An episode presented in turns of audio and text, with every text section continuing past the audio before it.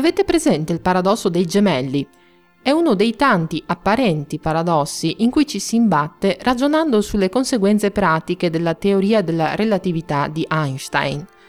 Ce ne sono parecchie versioni, ma tutte iniziano e finiscono più o meno allo stesso modo. Ci sono due gemelli, uno dei due rimane sulla Terra e saluta l'altro che decolla a bordo di una navicella spaziale. Fin qui tutto fattibile. Ora però immaginiamo che l'astronave sia in grado di viaggiare alla velocità della luce, oppure immaginiamo che la stessa possa porsi in orbita nelle immediate vicinanze di un buco nero. Dopo un po' di tempo il gemello viaggiatore ritorna sulla Terra e riabbraccia il fratello, ma questo nel frattempo è invecchiato. Di qui il paradosso, i due sono gemelli, ma di fatto non più coetanei. Nella puntata di oggi però non ci andremo ad armare di formule per analizzare questo problema teorico, eh, dalla teoria degli scenari relativistici decisamente estremi per le nostre possibilità tecnologiche, ma anche per la nostra immaginazione, passiamo alla pratica molto più vicina a quello che possiamo materialmente sperimentare. Prendiamo due gemelli, uno resta sulla Terra, l'altro lo mandiamo nello spazio. No, non viaggerà alla velocità della luce e non lo spediremo dalle parti di un buco nero semplicemente andrà a soggiornare nella Stazione Spaziale Internazionale per un po' di tempo, diciamo un anno. Resterà in orbita intorno alla Terra, a circa 400 km di altezza, una quota non proprio elevatissima. Ma cosa succede al suo ritorno? Quali cambiamenti avrà subito il suo corpo nel corso della sua permanenza nello spazio?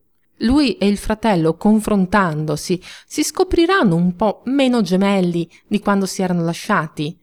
La NASA ha provato a rispondere a queste domande proprio grazie a due gemelli, entrambi astronauti, Mark e Scott Kelly. Il programma a cui sono stati sottoposti ha permesso alla NASA di condurre lo studio denominato Twins Study, che ha eh, fruttato una quantità notevole di risultati interessanti e talvolta inaspettati.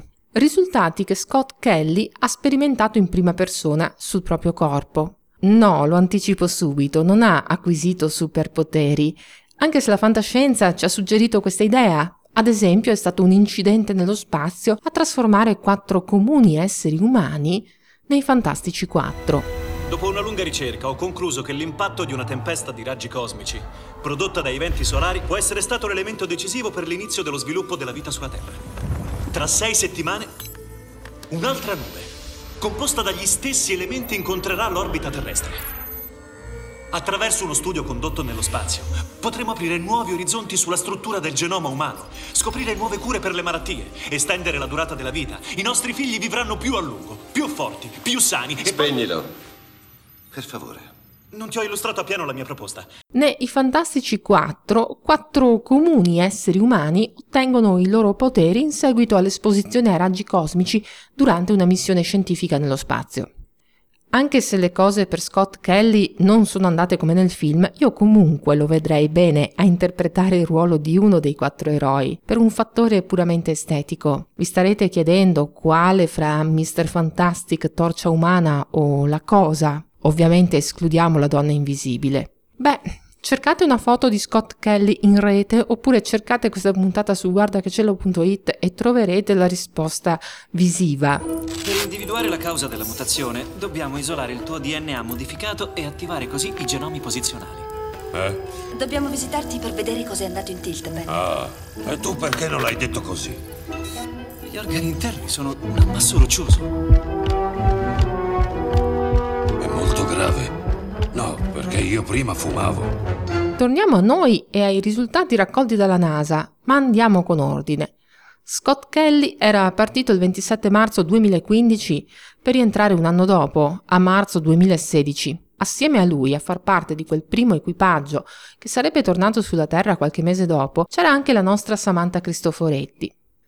Rimasto a bordo, Kelly ha fatto gli onori di casa agli equipaggi che sono arrivati dopo. Dall'inizio alla fine sono stati quattro, quattro equipaggi, ovvero quattro spedizioni, dalla 43 alla 46, seguendo la cronologia degli arrivi sulla stazione. Quattro foto di gruppo di astronauti in cui Kelly era sempre presente. Insomma, il 4 è un numero ricorrente nella puntata di oggi.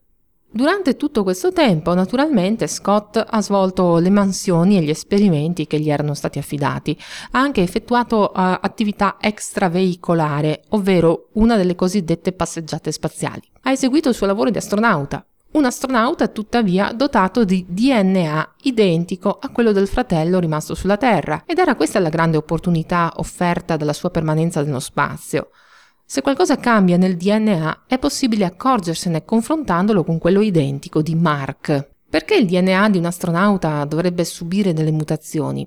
Alla quota a cui si trova la stazione spaziale, la protezione naturale offerta dall'atmosfera e dal campo magnetico terrestre è ridotta. Questo fa sì che la radiazione cosmica non sia più bloccata del tutto. La nube è mortale, ma gli scudi della sala comando della tua stazione spaziale sono progettati per proteggere chiunque ci sia all'interno. Miei soldi, tu vuoi anche i miei giocattoli. Ma perché? Se la NASA non crede in te, dovrei crederci io. Radiazione cosmica o raggi cosmici sono particelle energetiche provenienti in primo luogo dal Sole e possono danneggiare le cellule che vanno a colpire, provocando alterazioni genetiche anche di tipo tumorale. I risultati dello studio sui gemelli dicono che sì, le variazioni ci sono state, i cambiamenti riguardano ad esempio l'espressione genica, che senza entrare nello specifico è quella sorta di processo con cui le cellule sintetizzano proteine. Per Scott, eh, gemello spaziale, le modifiche riscontrate potrebbero anche essere conseguenza di un tentativo di adattamento a condizioni esterne diverse. I riscontri più interessanti riguardano invece i telomeri. Cosa sono? Eh, sono le porzioni finali dei cromosomi. La cosa interessante è che normalmente le cellule più vecchie hanno telomeri più corti.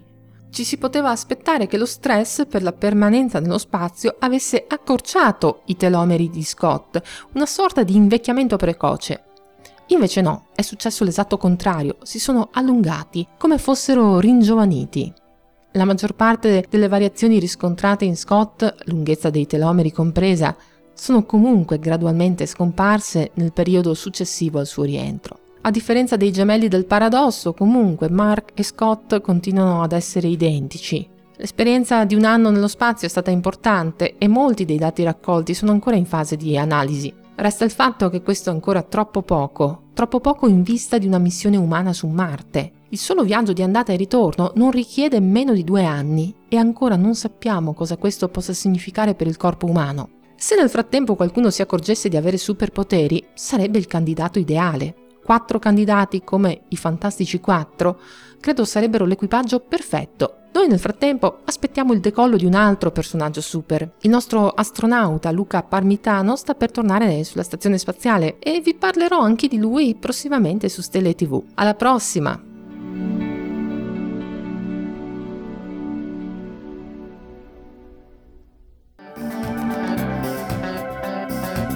Avete ascoltato Stelle e TV, un programma di Elena Lazzaretto. Novità e contatti su guardachecielo.it.